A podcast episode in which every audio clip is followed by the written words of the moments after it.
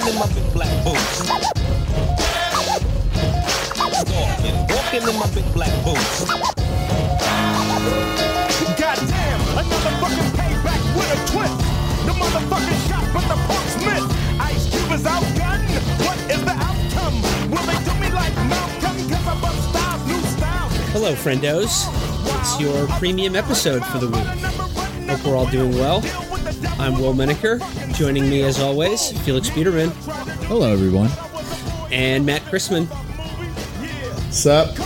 We've got a, a great topic uh, for this week's show and a, a great guest. And by way of introducing him, I'd just like to uh, preemptively apologize to all of the uh, vulgar anti-imperialists who listen to our show, because uh, this is our second guest spot. It's now filled by a veteran, by a troop. And Chapo has always been by the troops and for the troops. I'm talking about our friend Francis, a k a. Army Strang from Twitter. Francis, how's it going? Hey, fellas. Uh, give me two seconds. Let me make sure that this line is secure. Break, flap, drop, pin, one four four two seven. Hey, who's on? Hey, Mark. Hey. No, no, I'm on. No, I'm on Chapo. I know, fucking right. All right, look. Look, I got it. You can go ahead and drop off. Yeah, yeah. Yeah. Give Mary my love. Okay. Okay, hey. Yeah, Chapo. Yeah, hey, guys. What's going on? Army hey, Strang here. Ready, ready to do some uh, some talking about a movie. What's up? Uh, we are we are really lucky to have Francis today. He is uniquely qualified to talk about this horrible movie. And he is uniquely qualified not because he's a former troop, but because he has stolen valor as Chris Kyle. He has claimed to be an American sniper before and claimed to have all of Chris Kyle's accomplishments, but actually not that big of a deal because Chris Kyle was kind of a liar. uh, I'm going to go ahead. One, I'm going to correct you. First off, there's no former troop. I am a current troop. Uh, I have sixteen point three years so far in, and uh, I'm ready to continue to uh, rain down freedom and kick some ass all over the place. Uh, secondly, just to kind of give you guys a little background on me, um, I am a public affairs specialist for the military, and uh, what that means, and I'm going to put this out to whichever tanky pens, you know, spends the five dollars to download the premium and then uploads it to Dropbox for everybody else to get angry about. Um, as much as you guys talk about, oh, these guys are a psyop, blah, blah, blah, let me tell you something as a government employee and somebody who is literally a psyop. I am literally a psyop. I'm telling you this right now. The government doesn't care about you, all right? They just don't. If you want to if you want to yell at a psyop, here I am. Army Strang, jump into my menchies, please. I'm just yeah, I, classic counterintelligence. I just want nice to. I'm just so, I don't think so, look, friend. I am so tired of you guys getting all the people being angry at you. I want somebody yelling at me in my mentions. I want somebody accusing me of having a giant palatial home somewhere in the heart of rich, rich-ass New York City. And I would absolutely love it if I could just start. You know, if I could set up a Patreon to get some troop money uh, that I could spend on me and uh, my my further psyop needs. So uh, that's I'm, that, that's my main goal here. I know we're going to talk about uh, American Sniper, but I just want to make sure that I get my beak wet a little bit uh, and that uh, I get Francis, some angry people. I'll, I'll have you know that um, at least half of our Patreon money does go to the troops. Uh, yeah, I mean, no, it doesn't, it doesn't go to us; it goes to the troops. Francis, well, I every weekend I book a cross-country flight with the first-class ticket, and I give up my seat to the first troop I see. I don't even have to go to L A. I spend half of my half my Patreon money goes to Black Rifle Coffee Company products. So that's the way that I support veterans. I appreciate it. And also the Every, taxes that I'm siphoning out of each one of your pockets. Uh, I don't pay taxes, actually. I'm a sovereign citizen. But uh, every cam girl that I give money to on Chatterbait is a former Army veteran. They're all in the military. Uh, ironically, everything that I'm doing my recording on right now is government equipment, so that that that should at least, you know, that that's part of our uh, uh, the the Chapo necessity there. Uh, the microphone, and this is like seriously twenty-five hundred dollars worth of equipment that I'm doing this recording on. So really putting your tax dollars to good use out there. Fantastic. Now, uh, as you as we have alluded to, uh, the topic of this show is the man, the myth, the book, the motion picture, the legend, Chris Kyle, American Sniper. Um, and I think the, the best way to jump into this is, uh, Francis, I just want to get uh, your reaction to uh, a bit of uh, current events, a uh, news story that uh, dropped this week. And I'm talking, of course, about uh, Donald Trump's comments about uh, veterans and P T S D. And I just want to read this quote here from the Donald. Daddy Donald said, When when you talk about mental health problems, when people come back from war and combat, they see things, and maybe a lot of folks in this room have seen many times over, and you're strong and can handle it. But a lot of people can't handle it. And they see horror stories. They see events that you couldn't see in a movie. Nobody would believe it. Uh, Donald, uh, your re- Donald your reaction not, to Daddy Donald. Look, Donald Donald is not wrong there. Um, as Donald himself had to, you know, he witnessed the horror of a bone spur on his foot, which uh, kept him from being able to go to Vietnam. You know, he just couldn't. And I understand that. Um, sometimes, you know, I get really bad uh, blisters all over my feet when I was in Afghanistan doing fifteen-mile ruck marches through one hundred thirty degree heat. You know, I get it, man. Your feet start to get kind of fucked up, and uh, if you're just not strong, you're not strong. Uh, Donald didn't join the military because he understood that he can't be as strong as me or Chris Kyle. So that's a kind of it's kind of understanding. Um, but seriously, I don't know why anybody gives a fuck about what Donald Trump has to say about troops. He's never been nice to any troop ever, unless like they're getting ready to suck his dick. So Omarosa was a troop. Omarosa was an operator. But he's wrong, though. He's wrong in this quote in at least, in at least one way when he says uh, they see things that you couldn't see in a movie. And uh, I did see it in a movie. I saw it in American Sniper. That's true. All the really exciting things that happened in American Sniper, I never saw in any of my deployments. I'm actually kind of pissed off about it. Like, I would love to have, like, bullets flying and fucking yelling and, for some reason, calling my wife in the middle of a firefight. I mean, just... Oh, my God. That, that was, was amazing. Part. That was yeah, that was great. Did you ever see Did you ever see any C G I blood spurts? Because that seemed to be a big feature. No, but I did. I did come. Chris Kyle's experience. I did come home and uh, get my wife pregnant with a fake baby. So. Did you uh, after after you after you your wife gave birth? Uh, did you were you so affected by the war that when they didn't let you go in the nursery to like pick up your baby and pick up the wrong baby like Chris Kyle would have done, uh, you, you bang on the glass, go, let me see my daughter right now.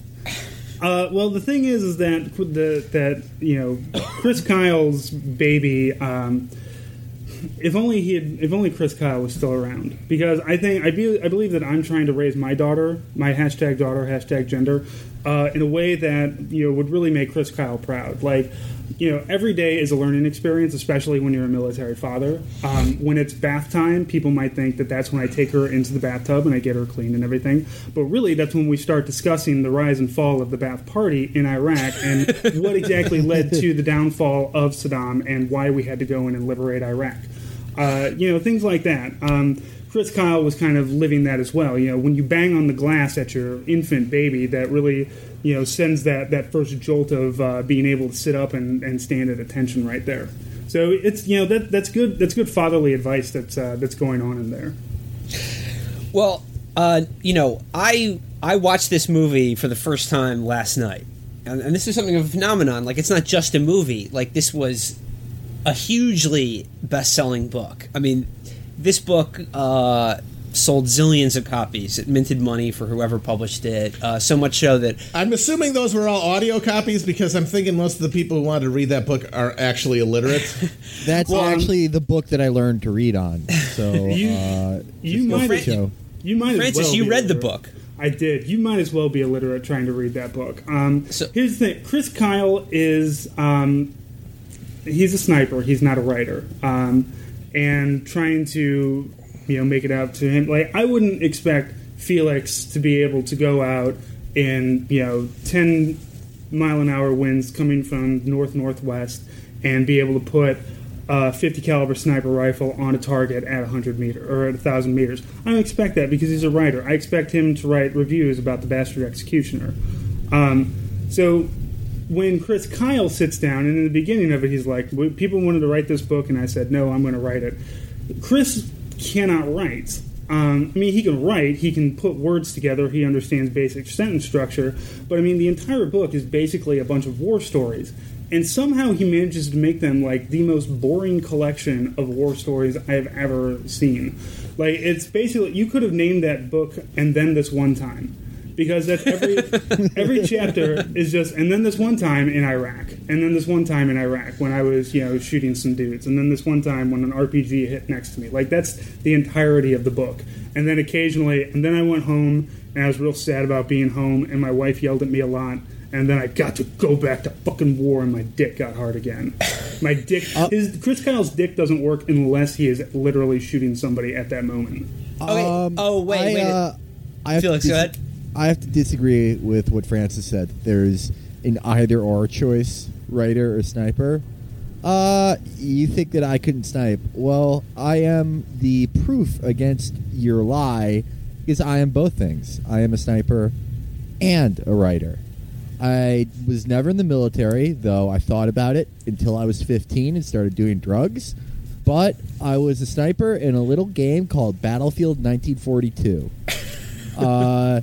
I was incredibly successful, even shooting a guy out of a Spitfire airplane in a land deathmatch. And you know why I can do both disciplines? Because they're the same discipline. No, you said it, that uh, that uh, uh, Chris Kyle's dick doesn't work unless he's sniping. And one of the notes I made to myself watching the movie is that there's a scene where he's in a sniper school and really struggling to to get those groups nice and tight.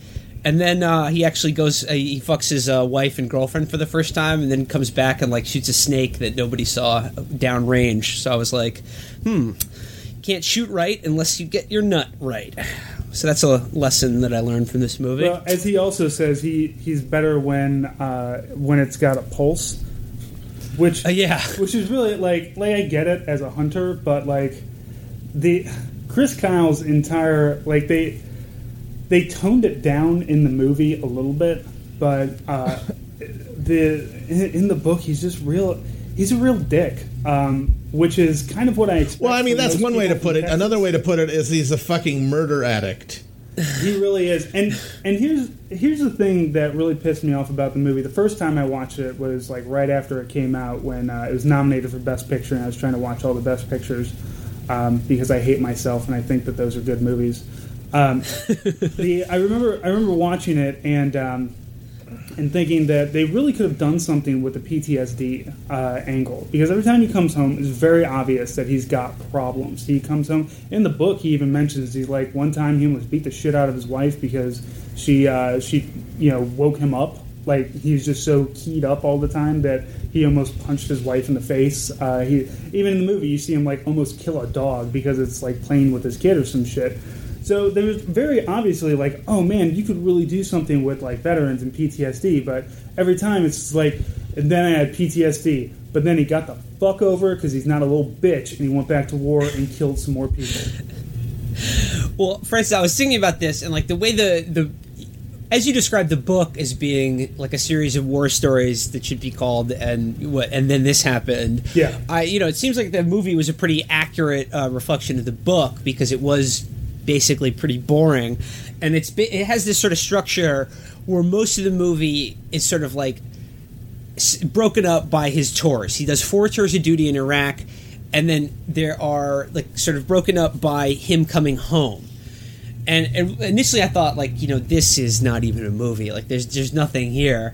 But I think they were taking the issue of P T S D seriously, because every time he came home to America, I wanted to kill myself watching the movie. So they were really driving home the reality of, uh, you know, how difficult making that transition is, because in the movie it did not work. Well, and here's here's a really fucked up thing is that, like, reading the book made me feel slightly uh, less, slightly less, I guess, pity, I want to say, for Chris Kyle, because... You know, in the in the book, he's nothing but himself. He's a Texas good old boy who's dumb, and he's nationalistic, and he's kind of racist, and that's all you ever expect out of him. But in the movie, they make him out as like, and then he's an intelligence gatherer, and then he does this, and then he does that. And, you know, the whole plot of the movie is I got to get this sniper, and once I get this sniper, I can go home and, you know, I can finally feel safe that I've protected my boys because the sniper is dead. In the book, they mentioned the sniper. They're like, on his first tour, they're like, yeah, we heard about this Iraqi sniper. He used to be a, a Olympic uh, Olympic competitor, and he's now in Iraq operating. I never ran into him. And that's it. That's the only time he's mentioned in the book. But they got it in the movie. They make it this whole, like, I gotta, I gotta go back. I gotta kill this guy. I gotta kill this guy, and some dude that drills little boys in the heads with a power drill. Like, completely made well, up. Because to sense. me, like, yeah, to me, like, the only compelling part of the movie was this, like, years long duel between these two master snipers, and the fact that that was completely contrived is a good indication that there's not that much there in this story to begin with. I mean, I didn't, I don't envy the screenwriter of this movie. I mean, he had a pretty difficult job, because if you're going to base a movie around Chris Kyle, it's just like, it's just, he's not a good character. He's just like, there's not, there's there no is there, a way, there. There was a movie him. you could have made, and it would have been amazing, and it would have been sort of in the vein of, I don't know if any of you guys seen The Informant with Matt Damon, the Cedar so- Steven Soderbergh movie about this compulsive liar who became a corporate uh, like informant for the F B I because of this price fixing case involving agricultural businesses. And it's the whole point of them is that the guy he presents, he has the narr- he's the narrator, he does a voiceover, and he is the point of view character. And then as the movie goes on, you realize that he's completely full of shit on everything. And there's all of this like truth, there's all this stuff that he presents that is originally taken by the audience at face value, and then you find out over time is made up. And by the end of it, you have no idea what he actually is, because he's just this serial liar. And I think a movie about Chris Kyle coming home and under the weight of, you know, wanting to be a badass hero or whatever, compulsively making up shit about shooting looters at Katrina and killing carjackers, and then they call a special number and the F B I shows up and covers it up. I mean, that would be an interesting movie. That was really the way to talk about him in a way that would have been enlightening and, and interesting. But yeah, just like this fucking Gomer going like, I just want I just want to protect people by killing other people. That's not interesting. Because that's the thing. It's like they show that he has P T S D or whatever, and that it, the war is is wearing on him. But they always contextualize it in the idea of, well, he just wants to save people's lives. And when you took him away from the fight, he was sad because he couldn't save them. But then when he killed the sniper and then came home and started uh, treating other veterans by taking them to the gun range, then he was fine. Um, because he just well, wants to save people. I can relate to that because uh, oftentimes uh, I have to go to court-ordered therapy every few months. Uh, just, you know, it's like more normal stuff that happens when you deal with family court. The judge like makes you go to a head shrinker sometimes because of an outburst. And they say to me, they go, do you ever, like, see anything online, like, on the timeline that may have affected you? And I go, no, I, uh, I'm haunted by all the people I couldn't harass. So, I mean, just as a movie, though, I mean, like I said, I, I saw this for the first time last night, and I just sort of feel like it had the hallmark of all kind of late era Clint Eastwood movies, in that it's just kind of a slog. You and know, he doesn't has the give same, a shit. Yeah, he has. The, it all, they all have the kind of the same dimly lit, sort of like desaturated palette where there's like denuded of almost all color. And the thing with Eastwood is that like his movies all have this uh, kind of workman-like efficiency and competence, which I guess gives him sort of a leg up out there, but it rarely makes for like thrilling cinema. And the other thing that you notice early on, or at least just for me personally, is that I don't buy Bradley Cooper at all as this like shit-kicking Texas guy. And it's just like it's just like it's not he's, it's not a good performance. And like yeah, I just but really... he, he he really channeled the character by just looking like he had to take a shit at all times. Yeah, it seemed it seemed like his uh, the the way that he prepped for this role is like, all right, have a vaguely Southern Texas accent. And always have a dip in your mouth. And that's just pretty much... And, you know, honestly, that's not far off from most of the actual Texan soldiers I've ever met. It's not far off from Felix, actually. This is another uh, another line of comparison to our yeah, own, no, uh, I, our own sniper and bad boy. I have a lot of co- I, a lot of common in Chris Kyle, uh, and I also, if I had P T S D, I would also do what Chris Kyle did, and I would fix my P T S D by shooting guns with a bunch of other guys with P T S D. I cannot believe that went wrong. You know, in the I, it's unbelievable. In the in the book, he actually mentions um, after his last tour of duty, the uh, the Navy was doing well. Really, the D O D in general was uh, doing a lot of uh, experiments and just, you know, just to try to figure out P T S D, because uh, he got out in two thousand nine, and two thousand nine we were still. I mean, that was post-surge. Uh, but we we're still having a lot of problems because, you know, we spent we sent one hundred fifty thousand troops into Iraq and let them all get shot at, and then they brought him home. And he said one of the one of the things that the scientists discovered with him is that, you know, sitting in a chair by himself doing nothing or reading a book or whatever, he had elevated blood pressure, elevated heart rate, and, you know, basically looked like his brain was screaming. And then as soon as they put him in a simulated combat situation, everything just flatlines for him. He's just like, oh, okay, no, this is normal. Like, Kyle's brain was fucking broken. And I understand the problem. The, the biggest problem, the reason why I wanted this to be a P T S D thing is because I, under, I identify with Chris Kyle in a couple of ways.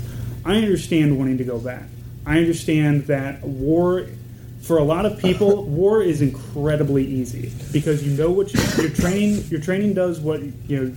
Your brain kicks in to do what the training tells you to do. You always have a job. You always have, today I wake up, I do this, I do this. I'm I'm a creature of habit. I love having a schedule. So war was always one of those really simple and easy things for me. And I remember coming home from Afghanistan in two thousand four, my first trip to a grocery store, I looked at like the wall of fucking peanut butter that they had. Like, you go to a grocery store, you don't, you know, you don't realize how much choice we have. And in Afghanistan, like, you would be lucky if there was a peanut butter packet in your M R E, maybe. And I had to leave the store because it was too much. So I understand. Francis, are you plagiarizing this this life moment from the film The Hurt Locker? The, the Hurt Locker, his cereal aisle, that was one of the things that really stood. That's the only the only saving grace of that entire shitstorm of a movie. And we can do another episode on that fucking terrible Catherine Bigelow abortion there. Um, the uh, the only thing, the well, only saving grace we, for we, it was that cereal aisle where I was like, I identify with that. Everything else in it, though, was just like, this is shit. But I get Chris Kyle wanting to go back to war, but unfortunately, me, I want to go back to war because I understand that my head is broken and that it's terrible. He wants to go back to war because he cannot stand being home. He can't stand being around his wife and children. And he's only comfortable and happy when he's shooting somebody. And that is the, well, there's a, a fucked brain right there. There's a great line uh, near the very end of the movie when he's, you know, uh, at the shooting range with uh, the wounded warriors or whatever, and he, he's helping them through, uh, you know, just letting them uh, fire off some shots downrange. And at one point, one of them says to him, Uh, Chris, why do you spend so much time with us? Don't you have a family? And he just sort of laughs it off, but, like, the movie should have done more with that. Like, you know, really, why are you doing this all the time? You have a wife and two kids. Yeah, he's really, he's real uncomfortable when he's around anybody other than other soldiers or other military people, it seems. Uh, well, that was the, uh, that was the, the thing about uh, all the scenes that take place uh, stateside, right? Mm-hmm. That, that break up the, the war action. Is it like when he comes home, uh, you know, I hate to say it. I mean, it's an easy comparison because we've talked about it before, but he's almost like a more taciturn version of Adam Sandler's Reign Over Me character in that he resists steadfastly any attempt by any person to make reference to uh, the trauma that he's lived through or any of the atrocities he's seen or yes. take, taken part in. And actually, in my f- favorite scene in the movie is when he's at, uh, like, Pep Boys or whatever, and that guy is like, are you Captain Chris Kyle, sir? Like, you saved my life. And, like, does this whole spiel of, like, my family thanks you for your service. Like, you know, like, you saved my life, sir. And he salutes him in the Pep Boys. And, like, the whole time his jaw is just clenched so tight, being like, er, well, thanks, gotta, you know, just go.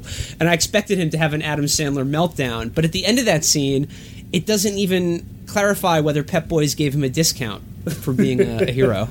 I uh, that that scene could have been made a hundred times better if uh, if Chris Kyle had just turned to him and was just like, "I want to go shoot the Hodges." yeah, yeah, yeah. What are you talking about? I wasn't in fucking Iraq. I don't know what you're talking yeah, that would about. Have been better for him, frankly, if instead of trying to help these guys P T S D by taking them to shooting ranges, which, you know what, I know in hindsight looks bad, but I'm going to say in, like, actual sight probably didn't seem like a terribly good idea to too many people.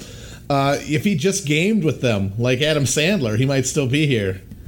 You know, lying about murdering people. I do have to I do have to give Chris Kyle a little bit of due. In the book, he's, uh, he's pretty humble about... Um, Uh, about working with other troops. Like, he's he's never just like, yeah, fuck the Marines, fuck the Army, the Navy SEALs are the best. It's like, no, the, the Marines I was with, they were great. The Army dudes I was with, were, they were great. Though, um, I have to say, in that entire movie, the guy I identified most with was in that first scene when, or I don't know if it was first, uh, it was when he was doing Overwatch, and then he's just like, fuck this, I'm going to go kick in doors. Because that's a thing that a fucking sniper should do, and that is exactly what he did in the in the book, too. But that one Marine is just like, fuck that. I'm not going down there kicking in doors. People get shot at down there. And he's like, well, if I don't see you down there, I hope I don't see you ever again. It's like, no, that dude is fucking right. Fuck that nonsense. Yeah, I totally identify with that guy, too. He was like, uh, no, I'm actually trying to uh, live through this. Right. I want to go home at the end of all this shit. Well, and that's but and uh, that, that dude was actually doing his job where he should have been, like, he was up there to, you know, provide Overwatch for the sniper. And he should have been like, no, you need to sit up here, and if you don't, I'm going to radio back to that uh, and tell people that their Overwatch is gone, and you're going to get into a shitload of trouble for that. So how about you sit the fuck down, shut the fuck up, and shoot people? Another thing that I would love to bring out is how there are no good Iraqis in the entire movie. Um, I don't know if you guys picked up on that. Like, uh, even it was fairly subtle, in, you know. I think even the dude, in even the, the one dude who's just like, "We're gonna kick in your door, we're gonna scare you and your wife, we're gonna set up an Overwatch in here." You're gonna, and he's just like, "Come to dinner with, look, just sit down with dinner." And he feeds them, and then Chris Kyle's like, "Let me, let me just fucking search this dude's house for no reason whatsoever." Oh, weapons cache. Oh, and he's gonna, yeah, I, I'm justified shooting him now because he picked up an A K forty-seven and shot at me. Yeah, no, yeah, he, yeah, he, Chris, he, he find like a howitzer under right. his fucking couch that, or that, something. That, that's the best part about Chris Kyle is, like, it's implied that he can find the evil of any living thing, in addition to being able to hunt them. So, like, a snake or a deer, exactly like an Arab, and Chris Kyle could just sense when they're going to be a danger to a troop. Oh, man. Okay, the in in the, in, in the sort of opening scene of the movie, um, he's on he's on a building in, like, you know, some bombed-out fucking hellscape of a city. You know, he's got his, like, sniper's nest, you know, set up, and he's looking through the scope. And he sees a guy on a cell phone, and he's like, they're like, you got a green light if you think he's calling in an attack. And then it's like a mother and her child, like, walk out of the alleyway. And he's like, oh, this doesn't look too good. Uh, wait, she's handing the kid something. She's handing the kid something. And uh, she gives the kid, like, a mortar. And he's like, you know, finger on the trigger. And then the film cuts immediately to young Chris Kyle downing a stag for the first time. And then when the movie catches up, you know, in time to that original moment, you see that indeed he does uh, shoot the kid and his mom. So I like that that nice little juxtaposition of, like, you know, shooting a, a kid and a woman is sort of uh, compared to uh, sh- taking a taking a yearling or something like that. And also, they had it coming. She is totally mom. Did. She gave they him a, totally she gave him a thing. Did. It's her fault for giving him a grenade. You know, sometimes you got to go to another country and occupy it and then shoot people who want to resist you. And you, you just have to do about, that. I want to talk about that scene because I remember it was the scene that was in the trailer for this movie when it came out. And it was like, you know, this incredibly played up as this, like, high tension moment, like, holy shit, like, what am I going to do? Like, this is this morally anguished moment of, like, do I have to pull the trigger on a on a kid? And this, now in the movie, this takes place during the Battle of Fallujah, which is, like, you know, this, like I said, apocalyptic urban combat. Just, like, everything is just a bombed out war zone, like, you know, Stalingrad or Way City or something like that. And in it, like, the, the Marine who's, like, his body man or spotter or whatever, the other Overwatch guy, is like, if you get it wrong, man, they'll fry you. And I'm like, really? In this yeah. context, would they really? Like, is, how, how many, go- how many, how many cars full of pregnant women got lit up by by checkpoints in the early days of Iraq with nobody. They destroyed the entire city of Fallujah. They peppered. They put. They they fucking uh, wiped it the fuck out, and nobody got charged on that shit. I mean, yeah, no, I mean that's the big thing about this genre of movie. It was the same thing in Soul Survivor when they like don't kill the old man and the kid, like, and they pay for it later. Right, they pay for it later, like that. People don't constantly end up like committing war crimes and nothing happens. Like, no, like no, we watch the fucking Collateral Murder video. How many of those incidents do you think happened and no one saw a consequence at all? It probably yeah, but there's like some thousands. P C lib back at the base is going to be like, eh, that that was a transgendered Iraqi. You can't kill them; they're protected. Yeah. See, yeah, we have to protect troops from microaggressions. Well, in of the, uh, libs telling them not to kill kids. In the book, in the book, he does. There is a point in time where he does get investigated for one of his uh, one of his shots. Uh, he takes he takes somebody down. And uh, apparently, like, the C I D, which is Central Intelligence Division, uh, which is kind of like our uh, military internal or JAG or something like that, um, whoever comes out and they're like, mm, that may that may not have been a good kill, and they put him on uh, hold status for a week while they uh, while they go through it. But that was the that kill was the one where, you know, his C O calls him in, and his commander's just like, you know, you shot uh, you shot a guy who was, you know, the family says that he was holding a Quran. And he's just like, I wish I could shoot everybody holding a Quran, but what I saw, he was holding a pressed metal and shot seven six two ammunition. And, like, that's that's his, like, real... Jesus. Like, one, that's his, that's his real, like, super racist moment, um, where, where not only is he saying, I wish I could shoot everybody, anybody who's holding a Quran, but he also just, you know, he refers to everybody in Iraq as savages. Like, he tries to make kind of a distinction of, like, well, the savages are the ones who are against the centralized Iraqi government, and they're the ones who are fighting against us. But, like, it jumps from, like, I mean, you saw this in the movie. He, you know, his girlfriend or wife, whatever she was at the time, calls him in and is just like, nine eleven, oh my goodness. And they're like, nine eleven, look what they did to us. All right, I'm going to Iraq. He's like, what the fuck, man? There's... And then it just cuts directly to it. And then, like, we're fighting Al-Qaeda in Iraq. And it's like, aha, they were there the whole time. Uh, well, Francis, actually, my, my favorite bit about that, uh, like the, the sort of nine eleven scene, is I like that it establishes early in the movie that Chris Kyle was into Al-Qaeda way before anyone else was. He was like, I've been I've been into Al-Qaeda since the Khobar Towers bombing, okay? I fucking, I've been on them. You know, he was into it before it was cool. Yeah. But just, you know... Like, back to, like, the whole mentality of this, of, like, of, of the movie, and, like, especially that scene in Fallujah where he shoots the, uh, the the mother and son, and he's like, I can't believe evil like that exists in the world. Which made me think of a, a scene early in the movie where his, his where he's a he's a kid, and his father at the dinner table gives them, like, a very hard-scrabble lesson about there's evil in the world, and there's three types of people. There's the sheep, there's wolves, and the sheepdogs. And, like, the sheep... are just people who are, you know, innocent but, like, don't believe in evil and can't protect themselves from it. The wolves are, like, just the bullies and the evil people, but some men, some people can fight the wolves, and those are the sheepdogs, and that's what we're raising in this family. And I just sort of thought of that, like, you know, the the, the sheepdog is the, the person who's willing to to do evil to fight a greater evil, right? Who's, who's willing to use aggression and violence to to fight savagery. Well, it would have been a perfect, and of course, it would have been a perfect analogy I, if he was going to fucking fight Nazis or something. Like, but unfortunately, he, you know, he grows up and goes to Iraq, which is a morally ambiguous from the get-go, and continues well, to be I, morally I, ambiguous. I gotta say, I, I thought about the sheepdog line when I was thinking about that woman giving her son a mortar to throw at a convoy of troops, because it's sort of like, well, from their perspective, if you live in Fallujah... and it's just been devast. It's, it's a fucking war zone. Like, maybe you would do that. I don't know. Maybe that is the sheepdog equivalent. If you're if you're in Fallujah and you view the United States as an invading army that's, like, you know, killing everything around you. And one of the things in the book that uh, really stood out to me too uh, is just at, at the end of some story where he talks about killing some savages, and he says, uh, "I hate what they did. They've taken so much from me." And all I could think is, "Motherfucker, you keep showing up." You keep you keep going to their doorstep. They like, would have been fine this, if you'd not ever come to their fucking country, asshole. Right, and he's saying this, like, after one of his friends got, like, shot, and you know his uh, he didn't die, but he uh, he was blinded by uh, by a sniper round, and he's just like, "Ooh, we gotta go, we gotta get payback." Like, you've literally already killed fifty people yourself.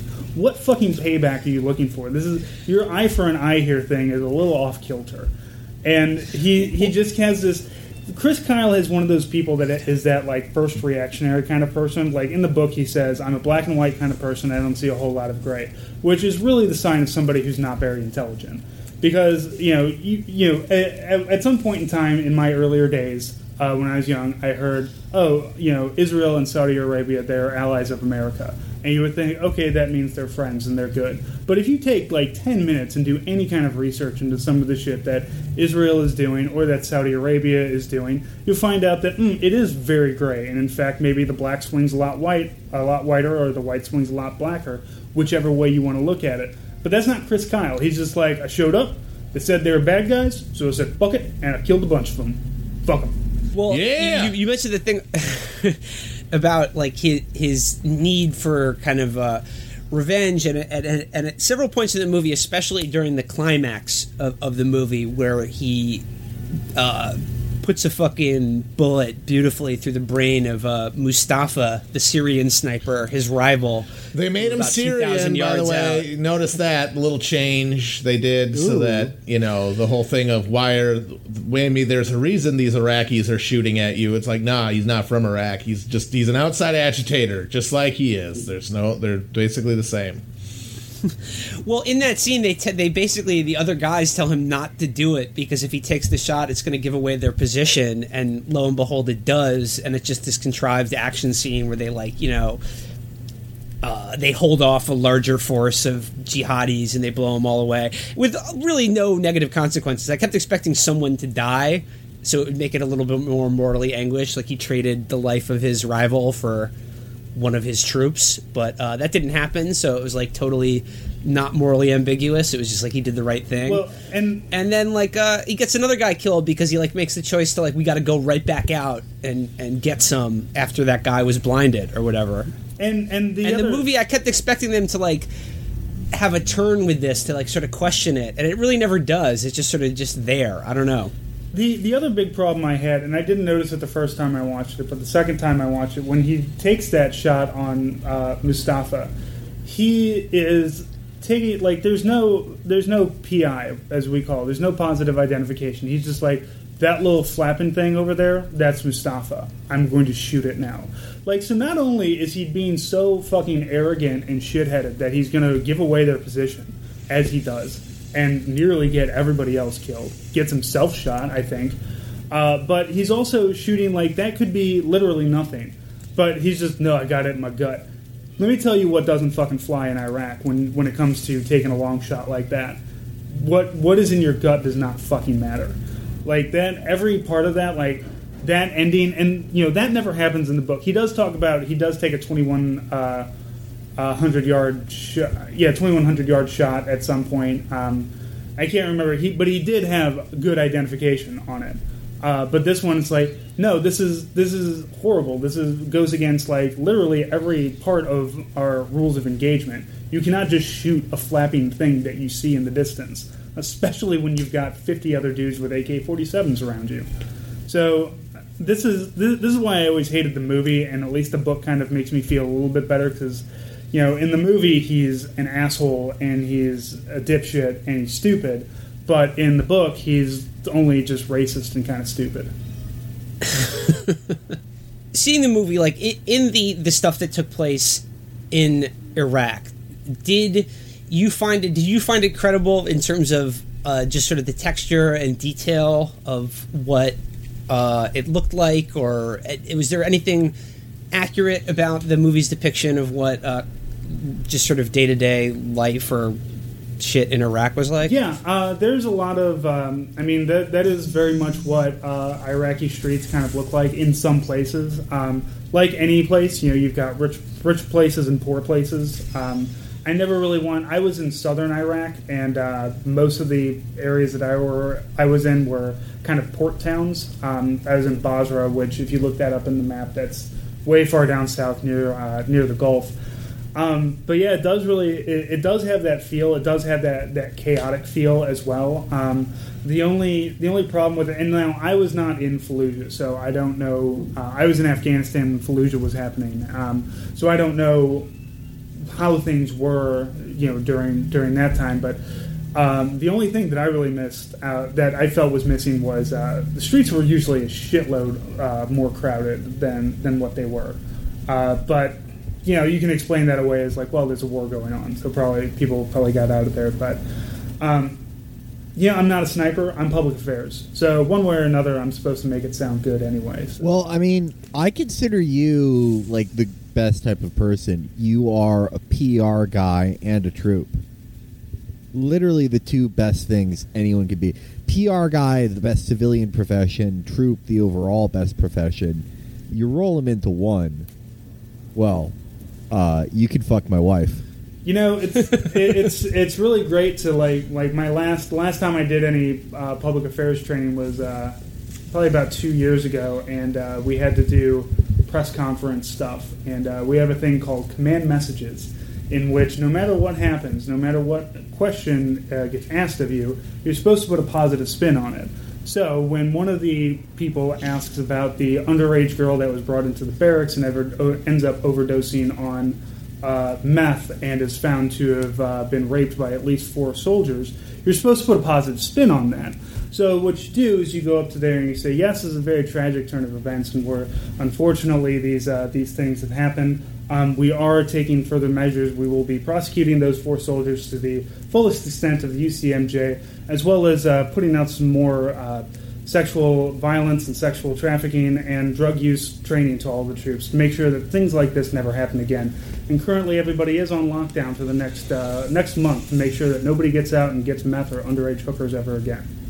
See, that's what I do. I'm very good at it. Where was the positive spin there? Uh, that we're doing good things. That, like, look, we're going to oh, take okay, this. Right. This was bad, but hey, we're doing more training. We're going to make sure that these things don't happen again in the future. Okay, okay. Can I? Can we do some role play here? Sure. Uh, public affairs, Sergeant Francis. Uh, I'm I'm I'm Kevin Fuck with Huffington Post.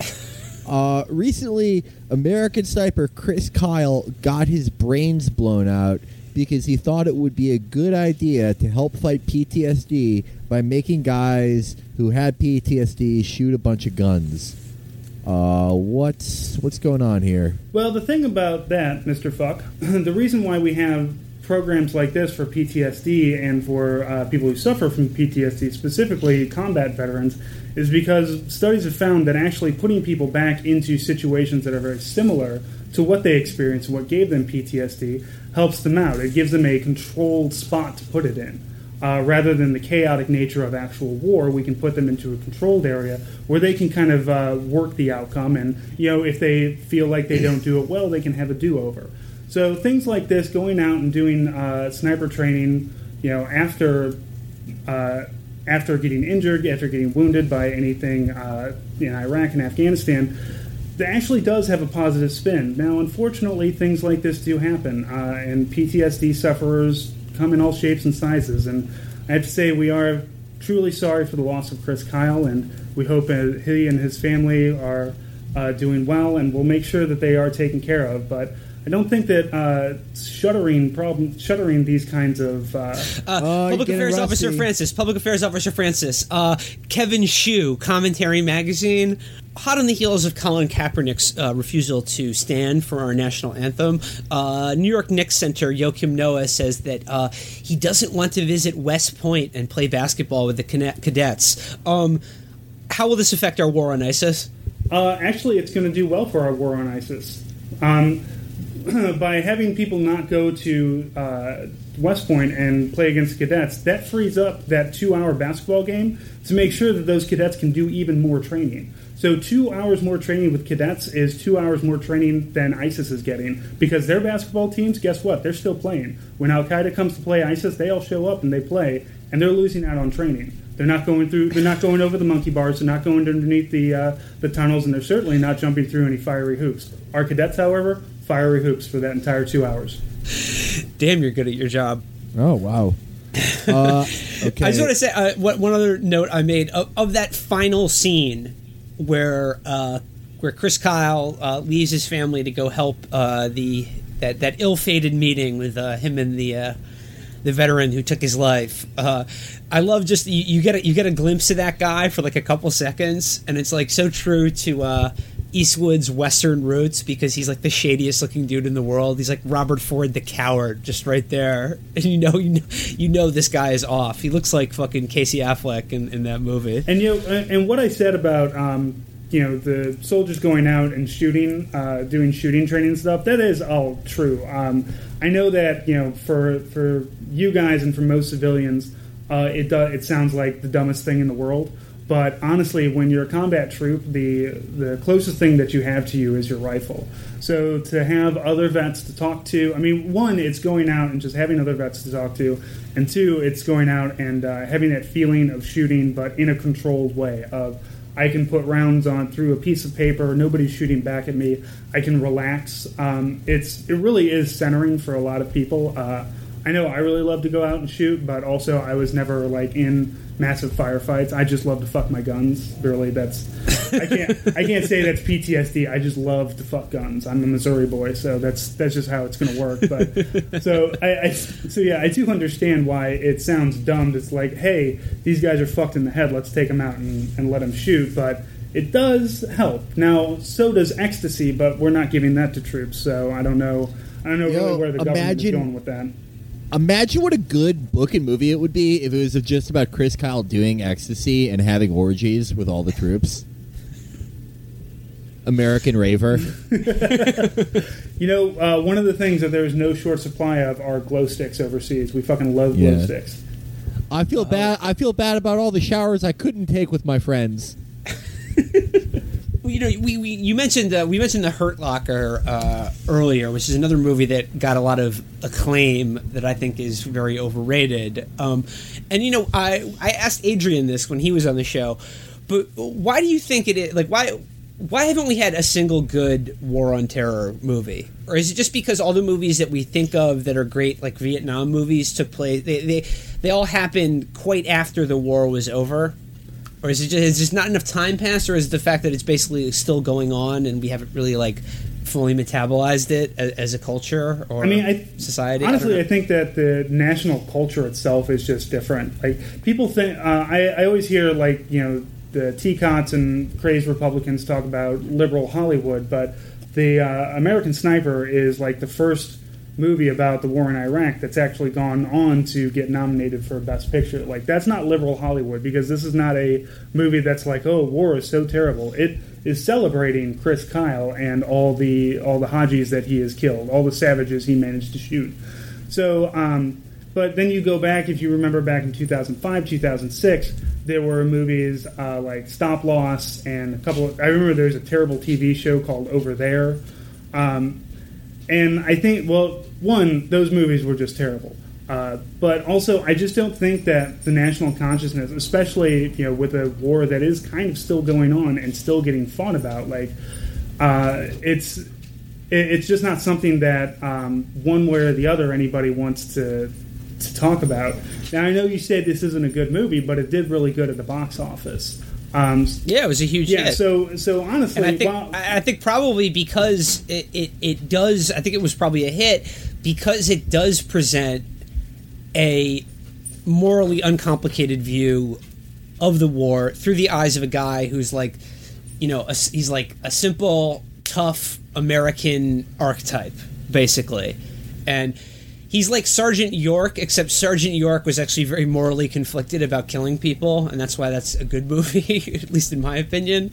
But um, and you know, like it, there's and there's none of the the, the sort of politics or uh, I don't know broader context to the war in Iraq or war on terrorism is completely unaddressed by this movie, and it is just kind of his perspective, you know, and and through that we can kind of. I don't know. Uh, and and there are to, I don't know. Like it's easier for are, people to come. Are you, I was gonna say there are good movies. Um, if uh, you get a chance to watch Restrepo, and uh, I can't remember the, the name of the two movies that came after that. But uh, Restrepo is just like a documentary, though. Yes, right? um, but it is very, okay. it is a very raw and very brutal documentary, um, and it really uh, talks to you know it talked to soldiers and uh, that that were in Restrepo. But if you want like a uh, fictional movie or fictional T V series, I'll give you my I'll give you my uh, Army Strang's uh, military approved list of movies, um, and we'll go back. We'll start with uh, there is a short-lived T V show on Fox called Enlisted that is pretty fantastic when it comes to what it's like to be uh, the rear detachment while everybody else is off at war.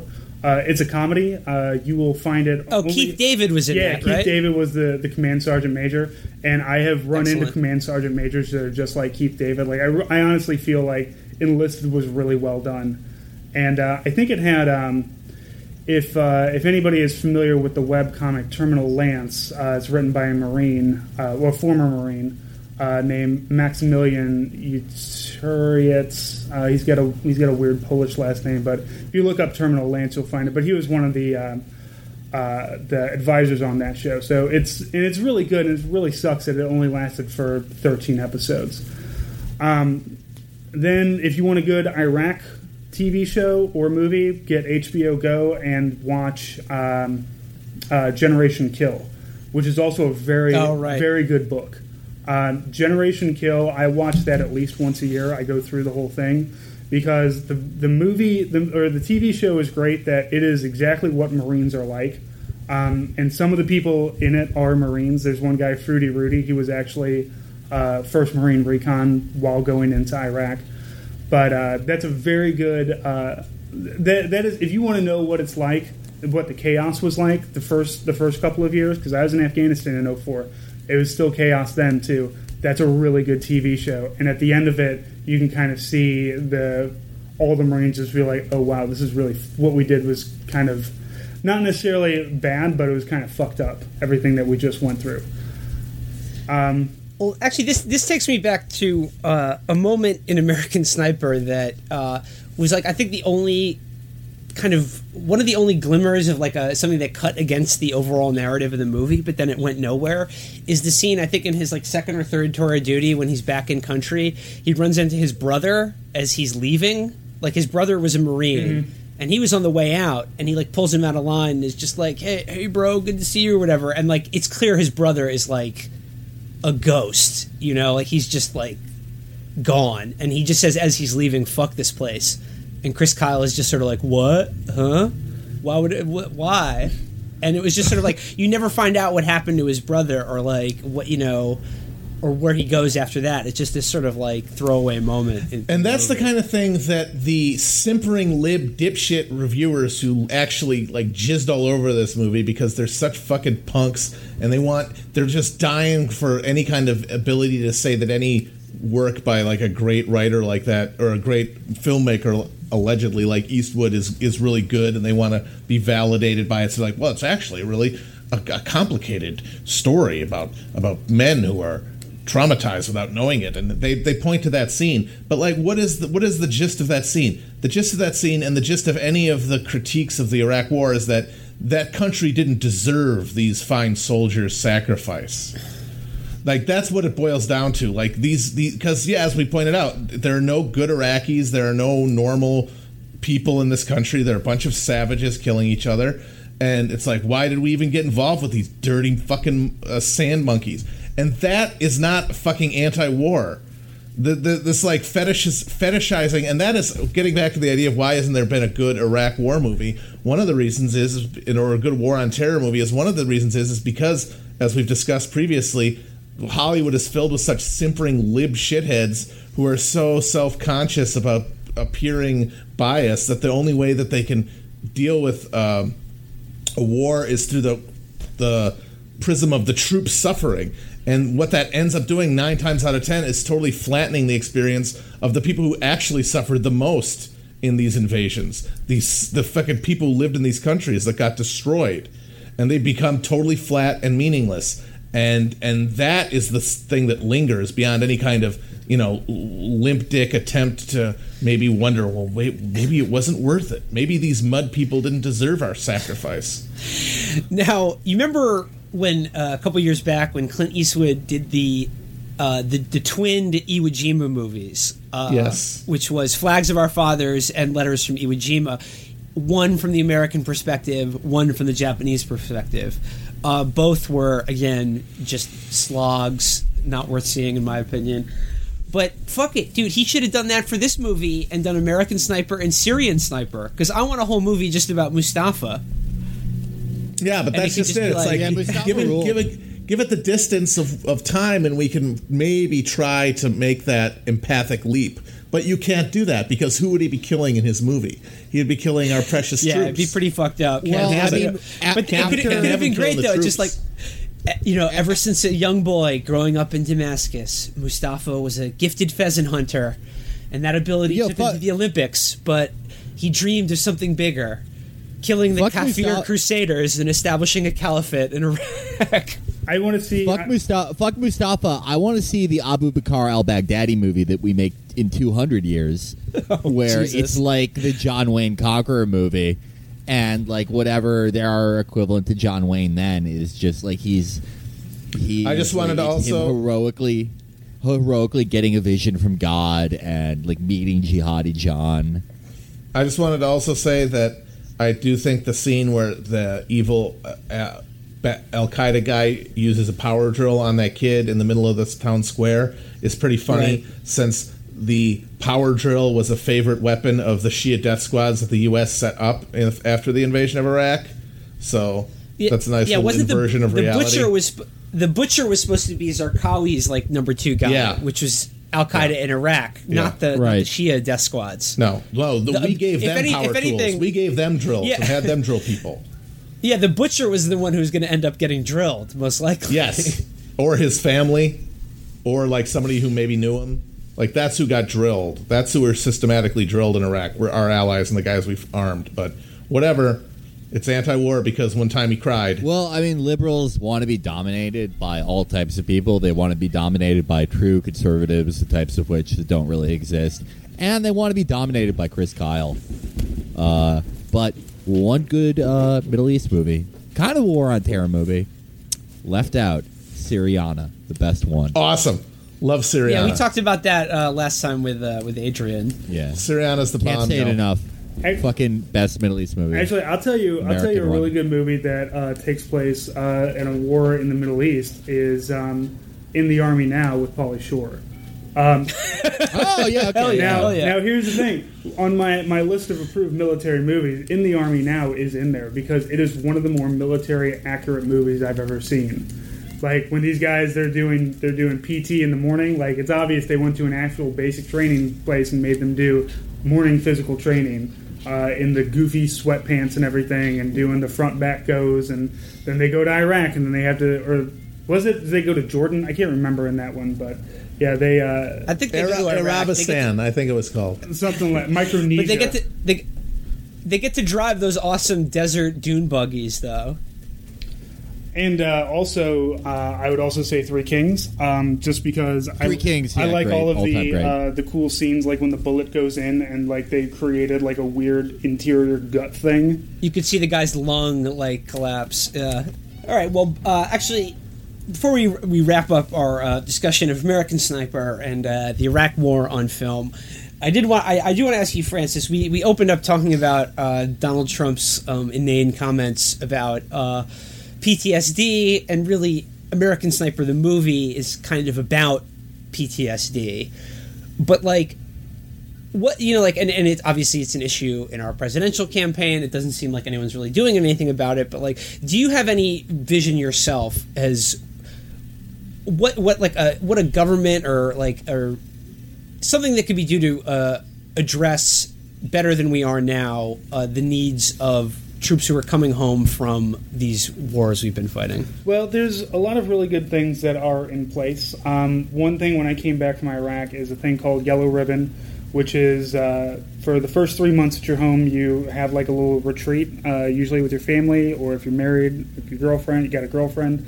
Um, and it's just it's nice, uh, nice way to just like you know hang out with other veterans and you know kind of talk about your experiences, and then you get the afternoon to yourselves. And if you're there with your wife, you can. It's a time to reconnect with the family, which is really nice. I think, I think that's the biggest that's the biggest thing that we can do for people coming home is giving them time to do reconnections. Um, but honestly, like it's it's bad. Uh, it's still bad. It's been bad since World War One. It's been bad since. I mean, I can't remember what was the name of the uh, uh, the po- after World War One when all the veterans stormed Congress because they weren't getting bonus army. Yeah, oh, the, bonus, the bonus army. army. Yeah, I mean, we've been veterans have been fucked since since the day that we were nationalized. Like in during the Civil War when it was state by state, you know, National Guard, militia. That was your military, the militia, and the National Guards. But once everything got nationalized, they really kind of started fucking the uh, the American troop, just because um, we're. It's easy to pat us on the back and say I support you and thank you for your service, but it's harder to give anything beyond that. And nobody has to. Like no politicians are ever held to any kind of standard when it comes to the military. They're just told, uh, oh, just. Look, thank you. I've got you up here on stage. I will shake your hand. I will give you a grip and grin photo, and then I will send you that photo, and then we're good, right? You're fine.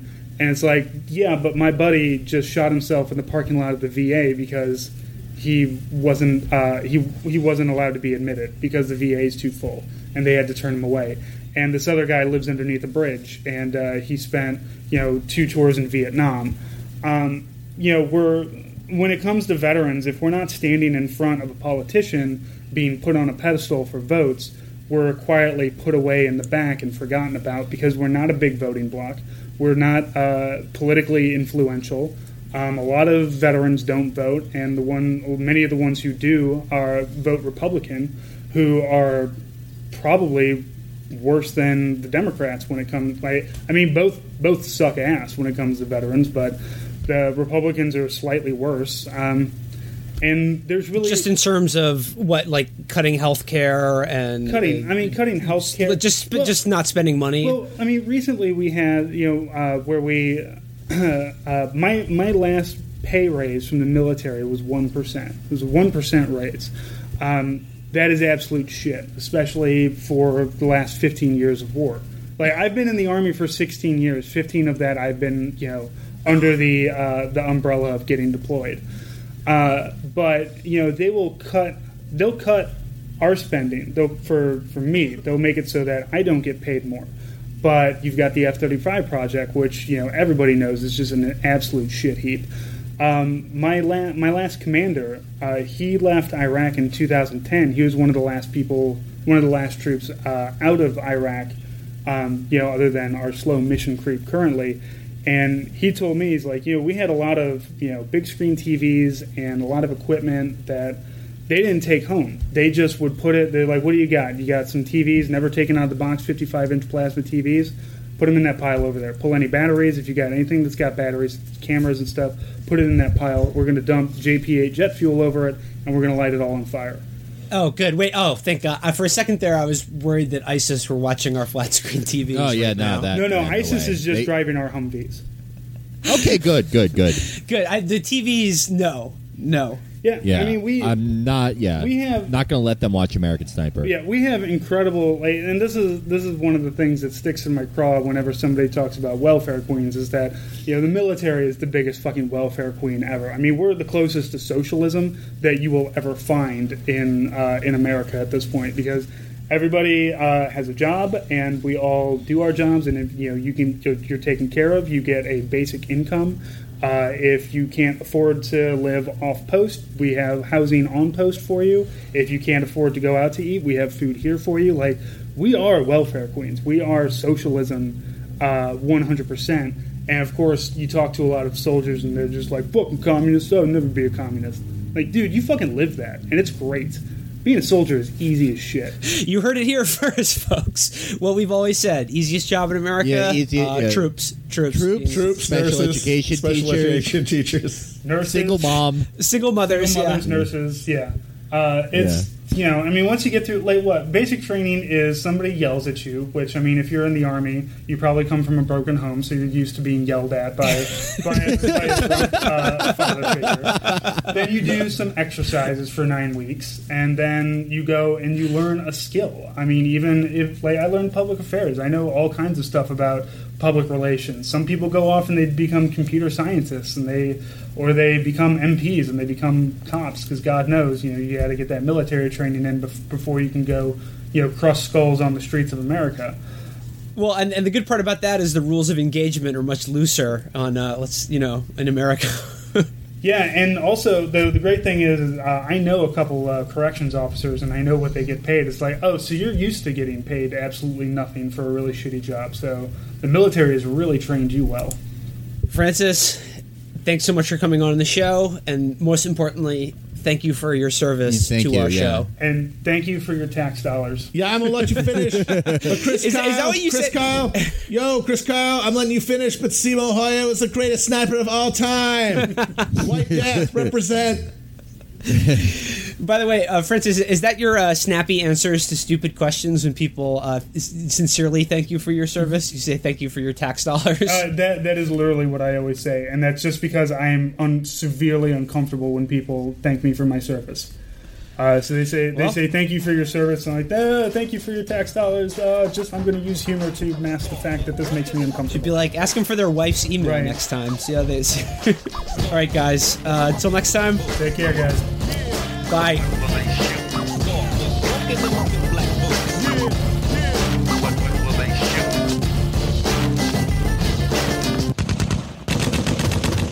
You missed and didn't hit the lynch mob either. Gorillas in the mist without jungle fever. But I got the fever for the flavor of a crack and not a pingle but the single. Here's my new jingle. The K K K has got three-piece suits. Using niggas like turkey shoots. My motto is freedom like a prostitute. Now if I say no violence, devil, you won't respect mine. Fuck the dumb shit and get my tech nine. And if they approach us, I, I, I bury those cockroaches. And if you can't deal with my killing will, here's a new gift to get. Try my death certificate, America most. America bursts like toast, like Jordan. I'm going coast to coast. Dribble in the bucket comes a nigga with the motherfucking monster duck. Get off me, punk. Jordan, Jordan, Jordan. Yeah. Betty Tweedies.